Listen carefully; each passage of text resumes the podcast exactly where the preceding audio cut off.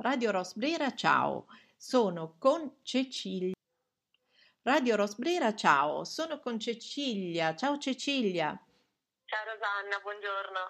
Allora, noi ci siamo incontrate tempo fa ehm, ed è stato un incontro casuale in uno dei posti più, più belli d'Italia, esatto, secondo, Pienza, secondo noi, in Pienza in Valdorcia, e da questa casualità è nata una idea che si è sviluppata un pochino dopo, come accade qualche volta dai nostri incontri anche radiofonici in strada, perché ci piace immaginare che il mondo della relazione avvenga ancora attraverso anche la strada e non solamente attraverso i social. e da qui il pensiero di fare un piccolo format che riguarda questa attività artistica di questo gruppo, di cui poi ci parlerà Cecilia presentandoci, presentandosi, ehm, che rimanda a una modalità di fare musica che era anche di un altro tempo, ma, ma che loro hanno, eh, diciamo, riattualizzato. Di cosa si tratta Cecilia e il vostro gruppo come si chiama? Sì, il nostro gruppo si chiama The Formentellis Family, quindi siamo un'intera famiglia, io e mio marito abbiamo tre ragazzi ormai e, mm, che durante il periodo del primo lockdown si sono ritrovati dall'oggi al domani a stare chiusi in casa e quindi a non poter più eh, suonare e frequentare le lezioni in conservatorio di musica da camera e quindi mi è venuta l'idea così diciamo di trascrivere qualche brano da, dalle, dalle, dalle, più famose colonne sonore dei film o comunque anche brani classici trascrivere per il nostro organico. Io sono violoncellista, mio marito è violista, è la prima viola del Teatro Comunale di Bologna qui abbiamo tre ragazzi eh, la più grande suona violoncello e i due maschi violino entrambi.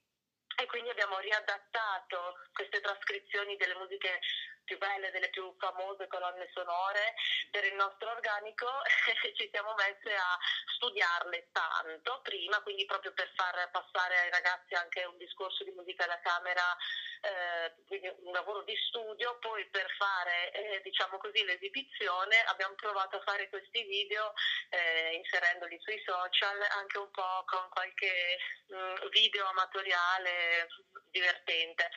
in maniera tale che loro fossero appassionati a lavorare e studiare con noi, perché comunque abbiamo fatto un lavoro di, di fino, avevamo tutto il tempo del mondo e quindi abbiamo cesellato un po' tutto con dei ragazzini, perché poi qualche anno fa erano veramente piccoli.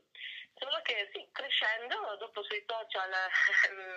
diciamo così, la cosa è piaciuta e quindi abbiamo continuato a trascrivere, continuato a studiare, continuato a suonare una volta usciti dal lockdown eh, ci hanno chiamato anche a fare i primi concerti, le prime esibizioni e, e quindi poi la cosa è continuata.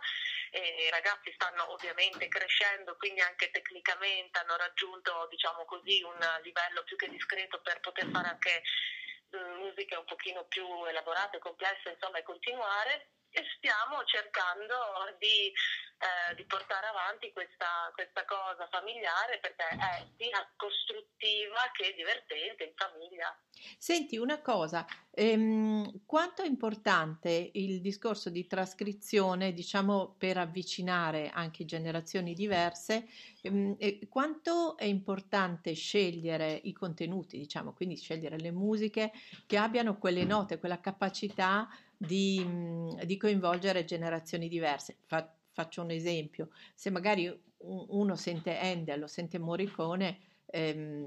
con tutto che Morricone è un contemporaneo, ma comunque eh, sono comunque atmosfere che per certe generazioni sono familiari, per quelle più recenti magari no. Che cosa si nota nello scoprire e, e nell'avvicinarsi a queste tematiche che hanno il tempo in fondo come... Beh, eh, sì, tra l'altro ehm, venendo proprio diciamo così che mm, io e mio marito siamo appassionati molto di musica barocca e da lì ehm, ci sono proprio le basi, cioè quando i vecchi compositori scrivevano, alla fine è nato tutto da lì, l'attuale,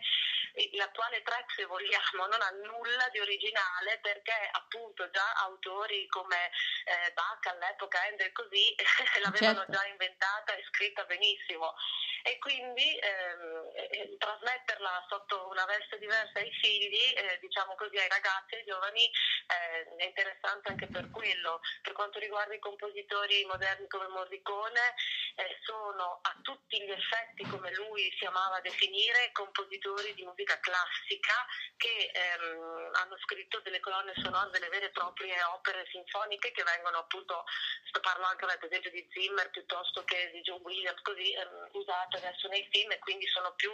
tra virgolette orecchiabili ad un pubblico più vasto, però tutti gli effetti sono vera e propria musica classica. E, ehm, e quindi sì, trascrivere questa cosa eh, è musica colta, ecco, cioè, cerchiamo di far trasmettere ai ragazzi la differenza tra musica colta e eh, musica leggera. Certo, senti, quindi anche passare un concetto che è quello della struttura, della, della, mh, la struttura è un po', secondo me, alla base di qualcosa che si può traslare in qualsiasi forma di apprendimento, no? La conoscenza a volte ha bisogno di una struttura per non essere veicolata solo dall'impatto, diciamo, emozionale. E, e quindi far capire anche eh, questa bellezza di ogni linguaggio espressivo artistico ai ragazzi vuol dire dargli uno strumento per essere nel mondo.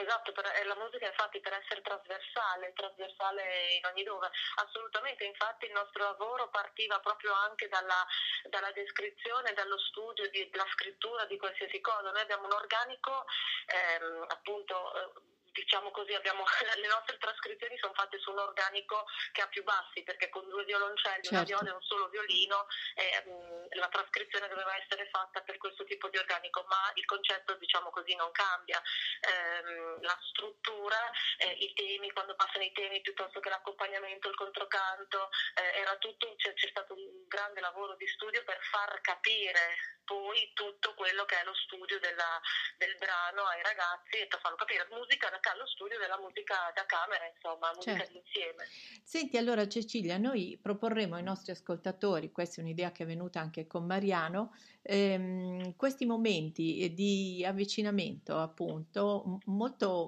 molto easy, molto tranquilli anche per i nostri ascoltatori che magari non si aspettano dei passaggi sulla musica classica, benché in radio ci sarebbe sempre piaciuto, ma c'è stato oggettivamente un po' di, di, di, di difficoltà con le etichette a far comprendere che mh, anche queste radio che hanno una uh, variabilità anche di proposte e di, anche di spessore possono ospitare molto bene la musica classica con dei risultati interessantissimi appunto anche sul pubblico giovane. Quindi ci piace usarvi un po' anche per apripista in questo discorso e, ehm, e quindi daremmo l'appuntamento eh, al, al, nostro podcast dove si troveranno vostri, queste vostre proposte musicali e poi elaboreremo qualcosa anche in relazione alle piazze, agli incontri che voi farete e magari qualche speech proprio sulle reazioni dei più giovani.